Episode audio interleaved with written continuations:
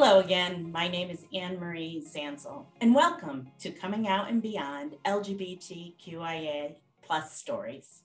I am an ordained minister, bereavement counselor, conversationalist, spiritual wanderer, later in life lesbian, change maker, blogger, author, mom of four beautiful children, wife to my lovely wife, Tonda McKay, a northerner living in the South and trying to figure it all out. I share the stories of people who are coming out later in life to the LGBTQIA plus community and other queer stories. These stories are compelling, heartbreaking, joyful, and inspirational. I started this podcast because we need to normalize exploration and se- of sexuality and gender at all ages. Plus, visibility is vital to the queer community. It's never too late to be who we are created to be. My guest proved that. Today, I'm very excited to have with me two wonderful women who do a lot of work in our community Ash France and Dawn Noble. They are a couple, and I would love to tell you about them. Ash is a somatic practitioner who works one on one with queer women who are coming out later in life and are longing to create secure relationships as they identify and heal unhealthy relationship patterns. Ash is originally from Oklahoma and recently got engaged to Dawn Noble after moving to Oregon last year. Dawn Noble is an LGBTQ plus relationship specialist that is trained in a psychobio excuse me, a psychobiological approach to couples therapy and currently works with queer couples showing them how to build secure and lasting relationships in her queer couples mastery mastery program. Dawn and Ash are the hosts of the podcast Queer Couples Conversations, where she and her fiance Dawna talk all things queer relationships and how to build one that can last. Queer Couple Conversations drops today.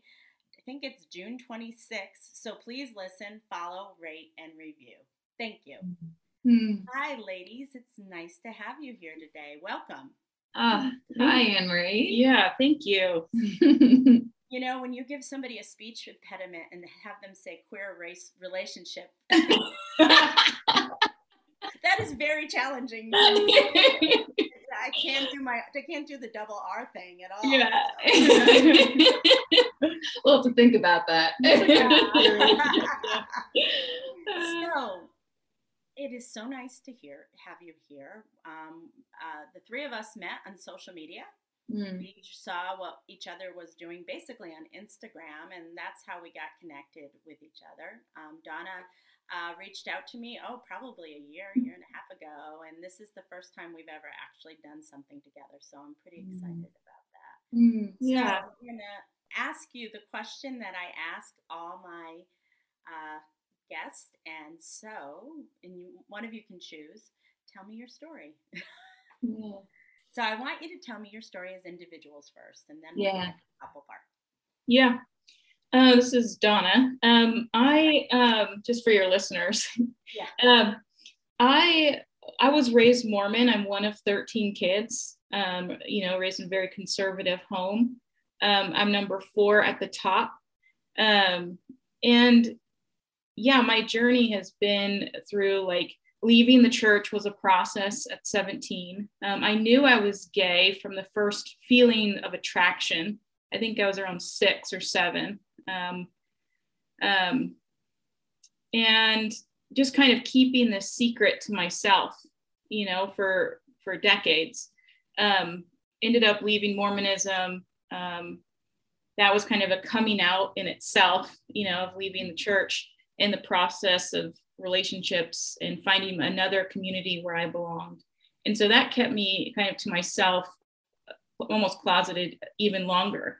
Um, and I ended up joining a non-denominational Christian community. I was a, became a um, worship leader at a Bible school for the next 10 years, where I led mission trips to all over Africa.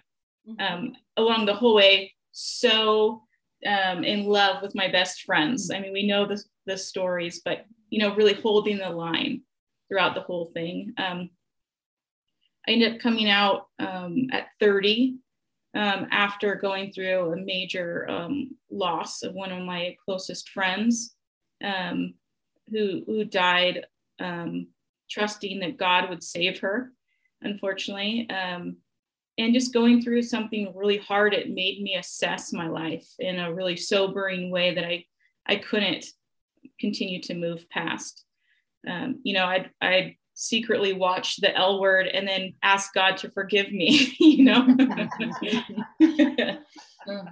um, um, but ended up, you know, um, I had my first sexual encounter with a woman at uh, 17 as a senior in high school, and it opened my whole world. I knew that's what I wanted to do, but it was a secret. Um, and then, you know, leaving Mormonism, joining this Christian church, I devoted myself to to God and to, to just, you know, accepting that I would just love a man, marry a man, and not love him, but I could do it if I respected him enough. Um, so for the next 10 years, no, nothing with a woman, no conversation about it other than to confess, you know, to me the feelings, you know. Um, but ended up, yeah, coming out at 30 um, and just telling everybody like there's no there's no option other option for me. This is what i'm doing. I was very clear. I wasn't asking permission anymore. Um, i knew it would come with a cost. I didn't i didn't realize how much it would cost me how many friendships it would cost me. Um, but um, yeah ended up um, meeting a, a, girl on um, face uh, tinder. Um, we met and got married within the year. Um, and ultimately ended up in a pretty pretty terrible unexpected divorce um, which we'll get into you know around that piece but that's kind of like that outline um, i got into my primary um, training was actually in women's healthcare as a as a midwife um, I did that for almost 10 years and then became obsessed with um, psychology, human behavior, attachment, and uh, specifically around relationships. And um, I've been doing that full time for the last five years. Mm-hmm. Can I ask you when you did you do a mission trip and all that? Did you do mission work mm-hmm. when you I did as a Mormon? Did Not you? as a Mormon. Okay. Yeah, but as a Christian, um, I, I did. Yeah, yeah, lots of mission trips. And what is your relationship with your family today? Um, it's it is better than it's ever been. Good. Um, and it's been a process for sure. Um, but um, yeah, it's it's every relationship is being repaired, you know, at, in this time. But um, everybody wants relationship, and we're learning how to do that amongst our differences mm-hmm. and with lots of boundaries. Um, but yeah, it's really good actually. It's really beautiful um, to see it how it's developed um, over the years. But it's taken about you know 15, 20 years almost to get to this point. Mm-hmm. Mm-hmm. So Ash, what about yeah. you? Us. Yeah, how about me? um, let's see. I am the oldest of three. And my story isn't so much, um, you know, steeped in religion, mm-hmm. although I did, I was raised Methodist mm-hmm. um, and very involved with the church as I was growing up. But mine was more so, um, well, I came out at 26. Mm-hmm. Um, and it took that long for me because I was, there's, I was steeped in heteronormativity. Right. And so, this belief that there was one way to be, one way to show up. And as the oldest child, I felt compelled to fulfill this role, to be that child that I knew my family wanted and expected me to be. Mm-hmm. Um, and then there was also the sin aspect for me as a kid growing up. Um, and, you know, a lot of denial around the feelings that were coming up from my friends um, and kind of my own internal self punishment that happened anytime I had a thought or feeling about a friend. So, where do you think you got this? Was it, as you said, it wasn't really steeped in religion? Because what I talk about a lot with my clients is that, you know, there's like all these seeds that get planted. and they're very very small little seeds like yeah dad will call out a gay person on tv and say something negative yeah yeah there will be a gay person on um, the block and all the kids will make fun of it or of their house or them or something yeah like so what was it for you so there was a lot of that. I grew up in a really small town in Kansas. And so there was that. There was the homophobia that was present. Um, but one of the most vivid early childhood memories um, was around when Ellen DeGeneres was coming out, Rosie O'Donnell. And I remember standing, I was around like somewhere around third grade and uh, third, fourth grade. And I was downstairs in the basement watching the TV, the news about Ellen coming out. And I looked up at my grandma who was next to me and I said, What what's gay? Mm-hmm. And she just shook her head and she said, It's just too bad. It's it's too bad. And so I knew at that moment, right? I was already connecting the dots as a little kid, watching the TV, seeing what's happening, but asking for clarity. And then the response is knowing that it's bad right like that is not what i want yeah that's not what i want to be and then as i was growing up it, it i was confused. I was in a small town and there was nobody right? Nobody who was out in my small town. And the only representation for queer community or queer people that i had was the ellens of the world right?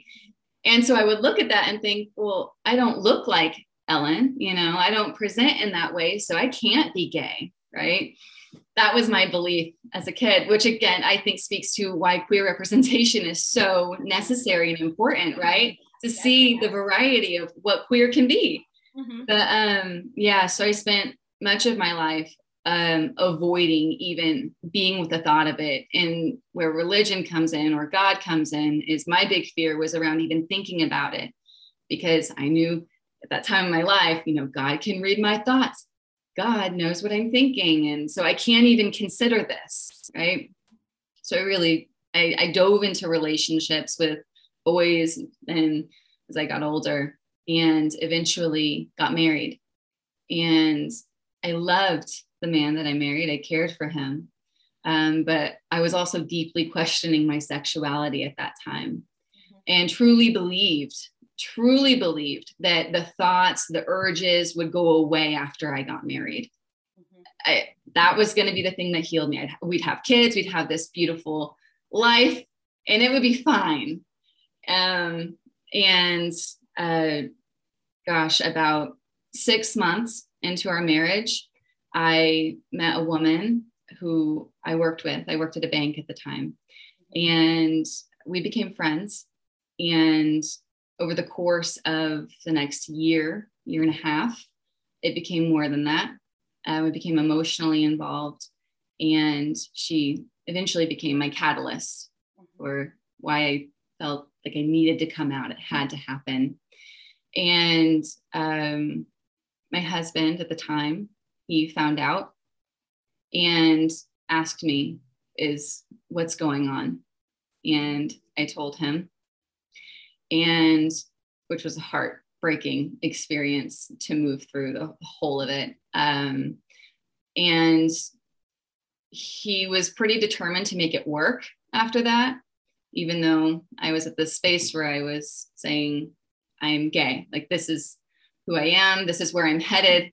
I want to explore more of this, um, which was really hard for him. And I was also per- continuing on with the relationship with my catalyst and the woman I was engaged in an affair with. Mm-hmm. And so it was particularly rough. I was losing community um, quickly within the church. I was still very involved with with the church, um, multiple churches really at that point with the town that I was in, um, and losing friends, family, of course, questioning, do we know you? Although my immediate family was fairly supportive of me at that time. Um, but yeah, so he and I eventually, um, after the divorce became finalized, I went no contact with him mm-hmm. and um, continued on with the relationship with my catalyst. And eventually we got married. Oh, wow. And so we were together for um, a little over seven, seven and a half years altogether, married for about a year. You and the catalyst. Yeah, me and the catalyst. Yeah. Um, and that's when Dawn comes into the picture. that's when our stories kind of collide. What I hear uh, with both of your stories, you each had a catalytic event. Yeah. You had a person, and I talk about this a lot, is that people have like a catalytic event. Like Ash, you had something, excuse me, Dawn, you had something happen with a friend of yours that sort of all of a sudden said, "Oh my goodness, I can't live my life this way." And mm. and like a lot of people, Ash, some a lot mo- a lot of people meet somebody and they start to fall in love and mm-hmm. stuff like mm-hmm. that. And I also hear that same thing. A lot of husbands, when you're getting divorced, they're like, "Hey, we can stay." When you come out to them, they're like, "Hey, we can stay married," and it's like, "No, no, can't." Yeah. Because then it becomes a mixed orientation marriage, which people do. Yeah. But it opens up a whole nother can of worms of like yes. that and and all mm-hmm. those things. So what your husband responded is pretty typical. Yeah they want to save the marriage and they don't realize that it, that that as gay women we need to be our emotional physical spiritual and intellectual needs are met by another woman. Yes. Even they may be able to meet some of those needs they're never going to be able to meet those needs. No. Well yeah and for myself at that time i knew it's also not fair to him either. I am not able to show up in this marriage in this relationship in the way that he deserves right? N- neither neither one of us could meet that need in each other, and so I, I knew it was clear what had to happen, as as excruciating and heartbreaking as it was. Yes, and you know, and I think that's another thing is that eh, what you said is very true. Is that people often like you know, there a lot of women are so guilt ridden, guilt stricken, and a lot of times, you know, when we say something like you know, your husband deserves to be in a relationship with somebody that can meet their their needs, a mm-hmm. heterosexual woman. Mm-hmm. Sometimes people can do things for somebody else that they can't do for themselves. Yes. So a lot of times people hear that and they say, "Oh, that's right," and they had never thought about yeah. that. Yeah. You know, this is a really big piece that I keep finding that I feel like a lot of us are raised to kind of fall in line mm. and to mm. not not um, make a mess you know?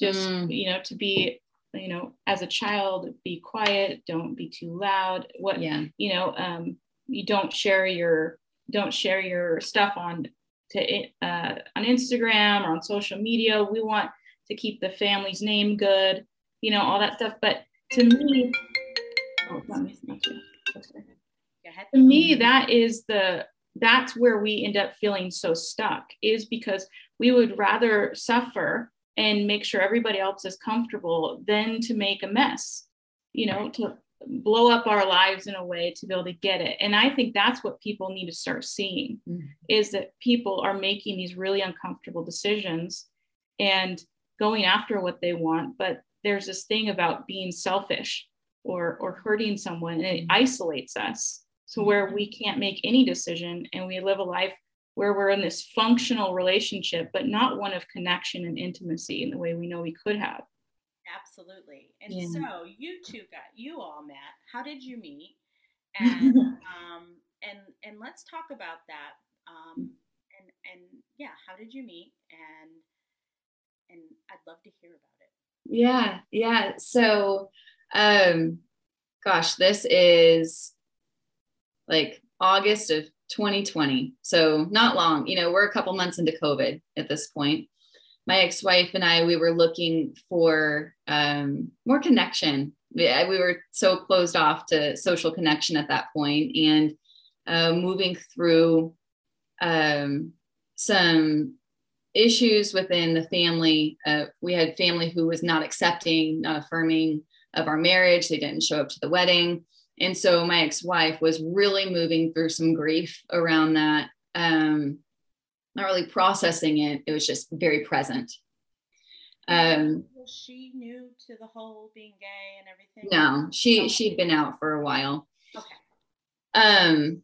So anyway, we ended up finding this group online that on Facebook. It was a Facebook group um, uh, for married couples w- with unaccepting family, um, queer married couples with unaccepting family. And I thought, wow, this is incredible that this exists. And there was a lesbian couple that were, you know, they were the admins. And so I thought, let's join this group. This is community. So we did that. Um, and it was Dawn and Dawn's ex wife who were the admins of the group. Mm-hmm. And so um, at some point, my ex wife, she connected with we'll Dawn's call, ex. We'll call yours is L, L. mine is H. Yeah. So for me, Ash, my ex-wife L, and for Dawn, her yeah. ex-wife H. Yeah. Um, make it. Yeah, I know it can sound really confusing. um, but L and H, they kind of engaged in conversation in this group over a um, shared trauma um, that they could relate on. And anyway, H ended up looking for some sort of um, creative project she was wanting to do and wanted to brainstorm asked for volunteers. I volunteered, me and my ex wife. And so that's how the three of us connected initially. We hopped on Zoom. Um, my ex wife and I were the only ones who showed up, and Dawn wasn't there, which I thought was kind of odd, but also no big deal. These things happen. So, anyway, the three of us started forming a friendship after that and on social. on socials yeah on socials. And then we met up and did another zoom call together. Um and yeah it's very interesting because dawn throughout that time as we were becoming friends um h just made it sound like dawn's busy. Dawn doesn't like my friends usually. So that's why she's not showing up to these things. It kind of made dawn out to be um, an unsocial person. Yeah, and just kind of kind of like she's not an enjoyable person, which is very contrary to who you are. But anyway, um, yeah, and so we ended up going to my ex-wife and I ended up going to St. Louis. Mm-hmm. We were we were living in Oklahoma City at the time, and then we went to St. Louis to visit H and also Dawn. Mm-hmm. Um, and I don't know, you can chime in at any point if you want to share where you're at with this at this point. Yeah, um, at the time, my uh, ex, my wife at the time and I were working with couples. We were doing couples work. We had a podcast together, helping couples, um, and so that was our world. So we had kind of this, you know, very clear agreement. So I think one conversation that a lot of us are having is how do you have relationships with with the same sex? You know, with yeah. um, mm-hmm and so we just had agreements around that, how we're going to handle that. Um, and so I noticed this intensity around her phone in a way that she could be right in the room, but I couldn't access her. Um, and she just would just perseverate on on this new relationship. And and the quote that we kind of laugh about now that we both were being told is like, Dawn, they're my best friends, but but they're my best friend, you know. And my wife at the time was really wanting community and very lonely. We had just moved to St. Louis, and you know, um, and so when she found them, connected with them, it was like I was so excited for her. Like I was like awesome. I can't wait to meet them. But then as the intensity picked up, I didn't. I started noticing this. We're crossing some lines here. Something isn't quite right. Um, and so there was just resistance from the beginning of the relationship. And she continued to communicate that it was the two of them that she was connecting with, not one specifically. Um, so, anyways, they ended up coming um, to St. Louis. Uh, we ended up all meeting for an evening. Um, and then after that, after that initial meeting, they were just there for the evening mm-hmm. and then went back home. Um, things just got turned up. The Ramped heat, up got turned up. Um, and then oh, within two weeks or so, well, I don't know the timeline, pretty soon, within a month. Within a month, yeah. Um, um, we both woke up on the same day. Ash and I, different states, woke up and they both told us um, we, we think we want a divorce. Um, both of us were very. We had no, like, a friendship had been formed between myself and my ex-wife and H. Um, but I had no clue this was going on in their marriage. And Dawn apparently had no clue mm-hmm. what was happening. So it was wild and and the whole time you know as they're becoming you know the three of us would talk in a group message group text but then l and h had their own thread Mm-hmm. um and again yeah th- throughout you know after st So Dawn, you were not part of this, like the conversations or anything like that at that. i wasn't ash No, Dawn. oh dawn yeah no she wasn't no No, no, it had it it, it was her friendship that she had kind of isolated me in the way she communicated to me about me to them. Mhm. Um, and I didn't, yeah, it wasn't threatening until you know the intensity started picking up. Mhm. But um, and then at that point, um, as a couple, we had a, these agreements that she was not that she was breaking consistently breaking. Um, and so yeah, I I didn't ha- want them to be a part of our life. It was just um, um, yeah, but they they ended up telling us on the same day. But it wasn't hey, I have feelings for this other person and I just can't continue. It was you know that you're not the best partner. You know we're not compatible. You know that you you know what I you know we were both getting the same. So it was um, quote unquote all your fault. yeah, Yeah. they they definitely they put the blame on us or on you know past issues that we'd had all of a sudden that were too much right they it's just too much. I can't deal with this anymore. I, I don't think i can stay in this. Yeah. um, and throughout this time is you know watching their friendship evolve both of them said would use you know she's my very best friend. And I mean, it was very intense. And anytime i would question you know the intensity of the relationship where things were headed i would be told it's not what you think. You're crazy. Um, this is she's just my very best friend. Um, so we were both lied to consistently the whole time even when we would check in on what was going on. And so there was gaslighting and manipulation um, happening throughout that period which was very confusing. Okay. so Yeah. yeah. So you guys are told you want to, you know, your your Yeah. respective partners want to get a divorce, yep.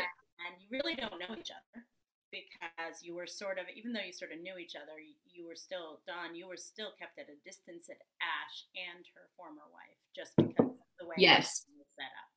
So when did you start talking and like? yeah. Well, we had um, um, H, my my wife at the time, had created this story. She had told me that that Ash was a, a part of it. That it was the two of them. Like a thruple Like a- situation Like something might be happening Yeah. there. And so I had. She was the enemy to me. I was. There was no way I was gonna build a relationship. Mhm. Um, but anyways, we all ended up separating and going our own ways. Um, I moved back to Oregon. Ash ended up getting her own place. Mhm. Um, and then, you know, for a couple months, we were under this impression that it was just because of the we weren't compatible, right? And then um, I was under the impression that H was going to be developing a relationship with them, and I was so like that level of grief. It you can't communicate. I I would find myself in the grocery store holding a basket, knowing that I I think I should be putting food in here, but I didn't know how to move. Like I Mhm. couldn't function. And so, so much grief. And so I ended up looking at her story on Instagram just to see if H was um, there with them. Mhm. Um, I had never looked before. And then because of that, for, for Ash, that kind of gave her permission in her world to reach out and check in on to, to like see how I was doing. Yeah, I had been wanting to reach out to Dawn. And again, both of them worked throughout this period to distance Dawn and I so that we wouldn't communicate or connect. Um, but and I'd been wanting to talk to her. I learned that they were moving through a divorce and a few weeks prior and I wanted to reach out, but then I didn't want to meddle and throw myself into this whole situation. And anyway, so I saw her um, that she had seen my story, and I felt like that was a green light to reach out and ask, "How are you? I heard you're going through this divorce. I'm going through it too. I know what this is like. How are you doing?" Which she was bamboozled, to say the least, because as far as she knew, I was in a thruple, and so with her ex-wife, and so that's when we um she we started kind of like connecting these pieces, and she asked if she could call me, and we hopped on the phone for five hours. I bet. I was going to say, how long was that first conversation? Oh, we were we were on the phone, and so I think it was like five a.m. my time in Oklahoma. I can imagine both of you were stunned. Like yeah, it could not believe it. Um, and I had, you know, Dawn informed me of a conversation that H and L had before we went to St. Louis, where they were already saying, "Hey, there's something here between us." And we don't want to knock the dominoes down, um, which I had no clue about. But anyway, so yeah, it was shocking. And oh, do you want to? This, I want to just read the first message here that we sent to each other. Okay, this, I was believing that Ash was a part, was the enemy. Like, and so it makes me laugh about this, but she wrote me and said, Hey, Dawn, I noticed that you saw my story. How are you doing? And I was like, why is she reaching out to me? Why, you know, like I was very shocked in the moment. And so this is my response to the person that I don't like. Hi there, Ash. Appreciate your kind question. I'm a little hesitant to answer and be vulnerable after everything. Would it be all right to ask why you're asking? And she just went in to say, like, I I just heard that you guys are getting divorced too. And I'm like, what? You're getting divorced? Yeah. So, you know, so that how, yeah. that just like started this whole thing. Yeah. Um and it sounds like it also maybe taught a lesson of like being willing to talk to someone and to listen to someone because sometimes what we assume about them yeah. isn't true. Yeah. Yes. You yeah. know, and you like realized, oh, wait a minute, I'm thinking all this stuff about Ash, and actually none of it's true. And right. so yeah you were both of you were willing to be vulnerable. Yeah. Ash was willing to be vulnerable and say, "Hey, Dawn, how you doing?" Yeah. And you were like saying, "Okay, I don't know if I trust you, but I will see what's up." Yeah. yeah. Yeah. And then when you heard that you were both getting divorced, you're like, okay, wait a minute, this isn't. So, yeah. I could. Yeah, we couldn't wrap our heads around what was going on. Yeah. Putting the pieces together was, um, you know, there was so much relief in it that like made sense now. So and this is say why there's why did you say there was relief? Because mm. it didn't make sense to me the way that like things happened and the way that I had experienced my wife at the time. It not it wasn't lining up. Right. Like there was something, and then you know it's crazy making and and how things were going. So instead of it like it, like enraging me, I actually felt relief. Like, yeah. Okay. It, and it was the same for me too, that sense of relief. It felt like we gave each other the gift of truth and honesty that we had been longing for for months at mm-hmm. that time. We didn't connect mm-hmm. until two months after the separation. Mm-hmm. And so, mm-hmm. you know, that whole period, we were under the belief that it's our fault why our ex is left. And that um, even though I would, you know, ask my ex wife or, you know, push like the idea of there's got to be something happening here. And i was told no you're crazy that's ridiculous. Same. and then so to get the truth that we thought that we had a hunch on yeah. it was it felt like freedom. Yeah. I mean oh i like the way you said that. We offered each other truth. We did yeah. my ex was a, um, a mental health therapist. So she knew how to work people. Yeah so unfortunately. yeah. And so let me ask you a question since you both work with couples now, mm-hmm. and that's, you know, and you're both passionate about that. Mm-hmm.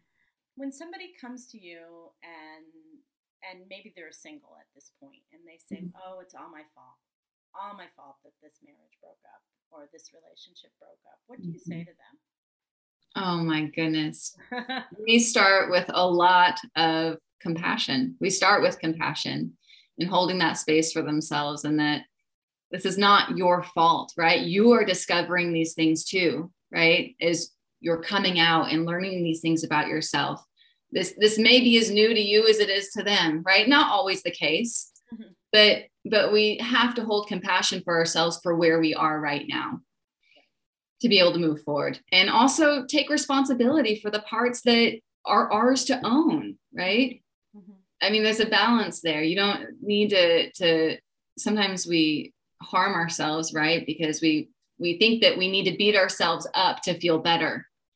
Um, when that's not that's going to perpetuate perpetuate the issue at hand. So so I know you both work with couples, and I know Ash, you also really work with women coming out later in life too. Yeah. And Dawn, do you do the same thing, like women coming out later in life who are navigating like sometimes their first queer relationship? No, I, I solely work with couples. Ash Ash just works with individuals. Mhm. Okay. Um, Yeah. but we're Right, you don't integrated. counsel- You don't counsel people together then? No, No, no, no, no. I it. Yeah, No. we're separate in Uh, that sense. yeah, yep. Okay. So I've got a bunch of questions. So Dawn, what are some of the what are some of the struggles you see with queer couples? What are what are you know what are some of the problems that people exhibit and how do they try to solve them and where is that failing? You know, I think a lot of ways, any type of relationship, any, you know, gay, straight, queer, trans, you know, it's across the board a universal thing that relationships are diff- can be difficult. Um, but as far as like a queer couple goes, and a majority of them, they enter it in a way that they're isolated as a couple. They're not celebrated as much. Absolutely. And Mhm. also because it's this like thing they've longed for for so long. And some have, like us, we lost our community to, to have this. And we, it's hard to, like, it's a two part thing where you're doing something for yourself and then you also get a person along with it that you don't really know that well. But the process is sped up because you've wanted this for so long and you've lost everything to have it. And so you cling to it more. Mhm. And, um, and it's intense. I mean, there's a reason why we all move in so quickly. Mhm. Um, that's not going away. Well, and I also find too that, especially with the first queer relationship people have, Mhm. um, that that person is a tie to their own queer identity. Yep. Yes. That's a great way to put that. And if I lose that, like my wife and I, when we were first together, because um, it, I, I like I was thinking of like you know we we struggled our first couple of years and stuff like that, and um, I remember thinking to myself, is that like if I lose her, or if I break up with her because of all the stuff I was going through that had really nothing to do with her, Mm. but um, because I was getting divorced, I, all the things you mentioned, isolation, divorce, Mhm. uh, people Yeah. being angry at me, all those things. I've Yeah. done that all. Um, that I remember thinking to myself, if I lose her, then like I know I'll be losing a piece of my queer identity. And at that point, I said, I can't do that. I Yeah. just I've lost so much already. Mhm. I don't want to lose that right now. And Mm. so um, it was really a conscious choice on my part. Mm. And we've talked about she all, everything I'm saying here. She knows. So Yeah. you know, we've talked about this all. And and it's a really important thing is that often that first queer relationship is so tied to who we are becoming. Yeah. Yes. Absolutely. Yeah. Yeah. Oh, I love that you spoke to that, Anne Marie. Mhm. It's yeah, that really resonates with me too in my own story. Yeah, yeah.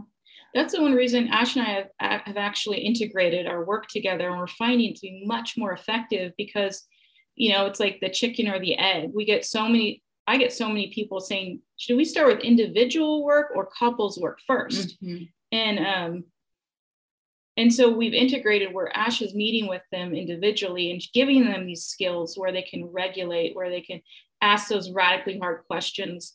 Um, and then I'm working with them as a couple, and it's it's been really supportive in those How aspects. wonderful. That's actually a- a- that's wonderful. That is It's really it's been it's been pretty incredible Yeah. like the work that we've been able to do there I, mm-hmm. I tell my clients that the depth of connection that we can have with others reflects the depth of connection that we have within ourselves mm-hmm. and so that's a big reason why mm-hmm. this work is i believe so necessary the, the individual work along with the couples work um, part of what dawn does is she teaches couples how to become experts on one another. And so uh, to become an expert on yourself right so we can help our partner to become an expert on us is just a huge uh, step up. It's a leg up and Yes, I in can see trying to that discover work. that. So um, it's beautiful work. Yeah, and I and I can see that you know getting people in touch with who they are, Yeah. is much more, it is very effective in couples counseling because Mm. they're able to ask what they need and what they Mhm. want in Mhm. the relationship.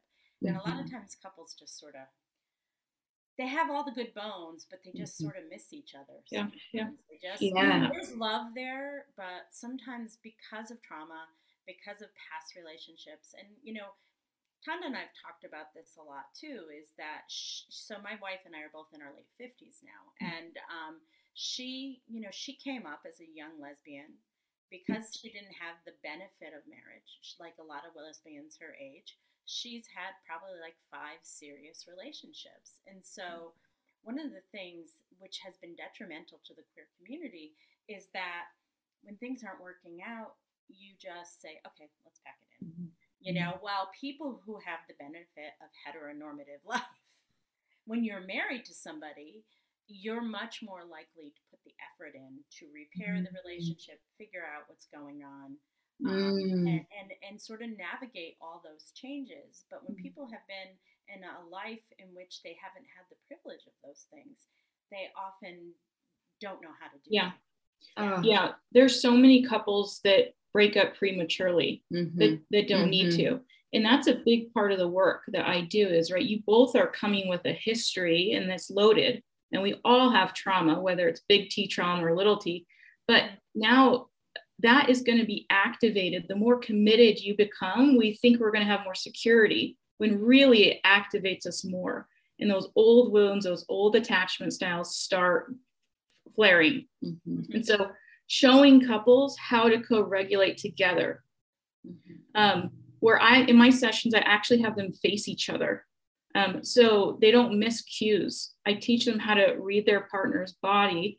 Um, because if we don't, if we don't learn to become an expert of what's going on in our partner's internal world, um, we're gonna that's when we end up in fights. Um, when we feel misunderstood and we end up um, taking care of ourselves and dropping our partner. Mm. Mhm. Um, so it's that's critical if you want. I really believe if you want a quality relationship, not just to stay together, you have to learn how to care for your partner and yourself at the same time. It's not easy, Anne Marie. I mean, we like this is the work that we do, and it's it's not easy, but it's so worth it. It's is so worth it.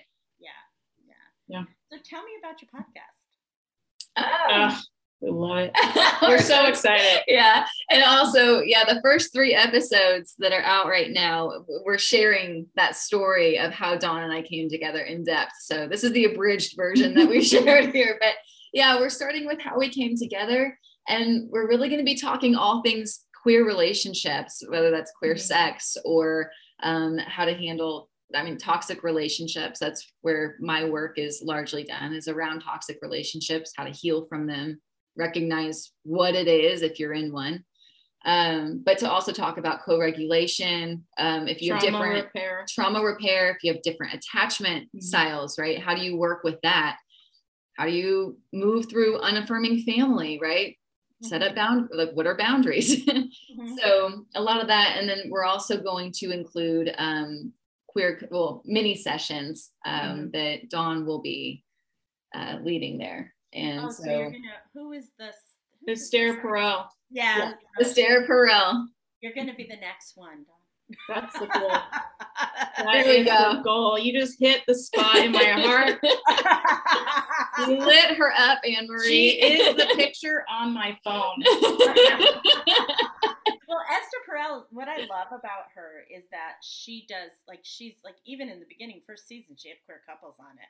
yeah It's really nice. And I'll never forget the first one.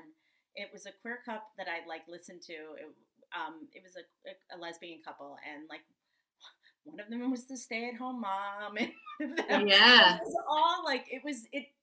It was all the same thing, you know, that like a heteronormative, I mean, a heteronormative couple. Couple yeah it was like you know she wasn't feeling heard she wasn't feeling seen that you know and it was like oh my gosh she was amazing i really love, yeah Gosh. i love listening to her she's Mhm. pretty cool isn't she yes Yes, she love is. her Yes. Ugh. yeah so let me ask you a couple of questions to end our time here today yeah so when you were coming out did you have a coming out song Oh my goodness. I I didn't necessarily have a coming out song, but I I will say the first time I went to a queer club, um, a queer bar, I walked in and um, Pharrell, that song "Happy" was out. It had just come out, and I stood there on the dance floor watching all these beautiful. It's making me even emotional now thinking about it. But I watched all these beautiful queer people on the dance floor and fill this room and the song Happy was playing, and I was just crying at a bar. like, but it was the first time, you know, after after I had come out where I was surrounded by this community of people who I could identify with for the first time, like really felt seen. And so I don't know, I don't really have a coming out song, but happy that Pharrell mm-hmm. song was I don't know, that stands out. Well, that's a perfect song, right? yeah. Happy, you're finally making the moves you needed to do to be able to become who you are now. Yeah. So yeah. Yeah. And how about you, Dawn? I cannot remember. I don't think I, you know, I didn't even have a phone when I came out. I didn't, I didn't have a phone, cell phone until I was 30. um, so I, I wasn't listening to really anything at the time. Yeah. Um, you know, I know oftentimes people who are in very conservative Christian cultures often have a very much alternative universe. I had some friends mm. here this weekend, and and the woman in that uh, was um, raised Independent Baptist, mm. and um, so you know the sort of like the Duggars, you know, yeah, um, but not quite. And um, like she's like she's like in her early 40s now, and she was saying that like she misses like the cultural things. Like she she has to ask people all the time. Like, hmm. and it was funny that she drove. We went to Pride together, and she drove me to Pride uh, to the parade, and she had Michael Jackson. Jackson on, and it was sort of funny because I was like, "Oh, this is old time stuff," you know. Oh, oh, I love that. Any books or movies that changed your life? That, mm. like really changed your perspective on things for me, um, for a period of time, I was really trying to reconcile my uh, faith and, you know, how can I be queer and be in relationship with God? Um, I've since gone through deconstruction and not in that space anymore, but a book that really just shifted and altered my life at that time was Vicki Beeching's book, Undivided mm-hmm. um, where she talks about her journey through Christianity and um, navigating her queer identity.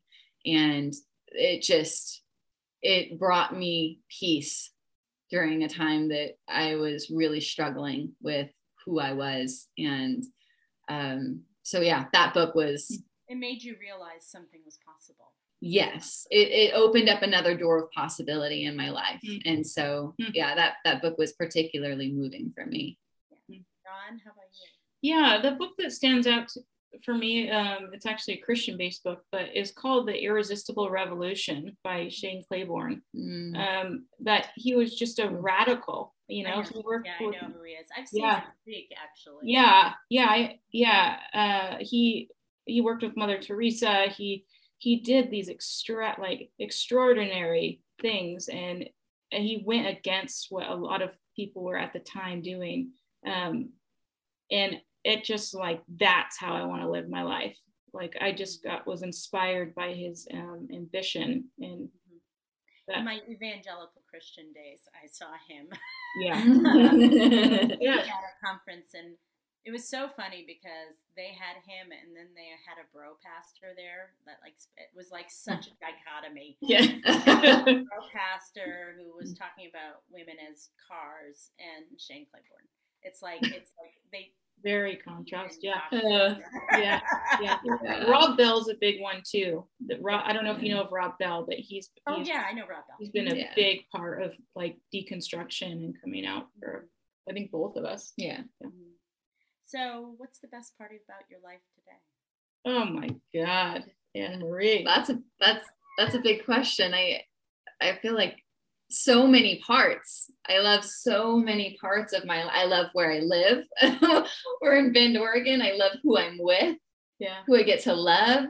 I I love the what gosh what we're both building with our careers and mm-hmm. helping people i mean this is what this has been my dream for years is getting to work with people one on one like this and dig deep and move into the spaces that I have moved through myself, right? Like, uh, we it's I love that. Sorry. We often will look at each other and just we just stop what we're doing, just look at each other and like, can you believe this is our life? like this is the best. I mean, we made a mess along the way in different ways throughout our life. Yeah. Um, lost a lot, mm-hmm. um, rebuilt, mm-hmm. but this is the I cannot imagine my life getting better. Honestly, I love every part about it. Mm-hmm. And, yeah, and we had to go through the absolute worst thing that we've ever experienced to, you know, to access this, these parts of ourselves. Well, that's the thing is that I always say that some, you know, a, a sunrise and a sunset look very different. And so sometimes that, I mean, excuse me, look very similar. My mm, yeah. They look very, very similar. And sometimes what we think is the death of something is actually the birth pangs of something. Yes. And yep. so, uh, like, my wife talks about it because she was in a 15 year relationship before she was with me. And um, she says that, like, she never realized that, like, she would end up being so much happier in such a different place. Mm-hmm. It was the most painful. Her, her, yeah, her yeah. as well. It yeah. was one of the most painful things yeah. she's ever been through. And so, I guess that's the thing is that like sometimes that when we think things are really bad, it's really just something new is forming, and we shouldn't be. Yeah. Uh, yeah. We live with so much fear.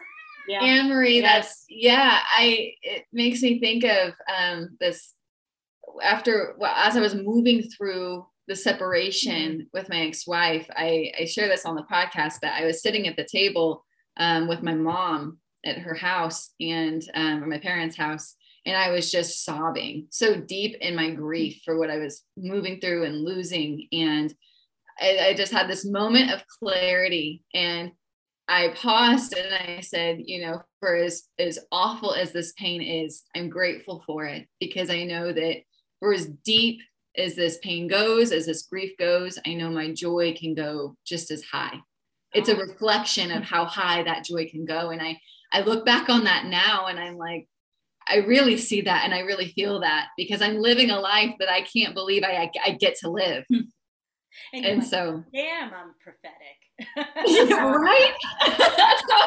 I was like, what the, what is going on with me? I just love that so much.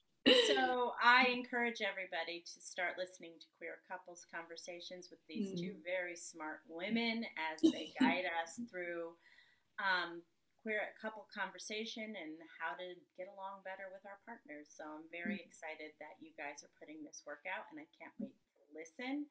Um, I will be putting up how you can reach Dawn and Ash up in uh, all the social media and all the usual places.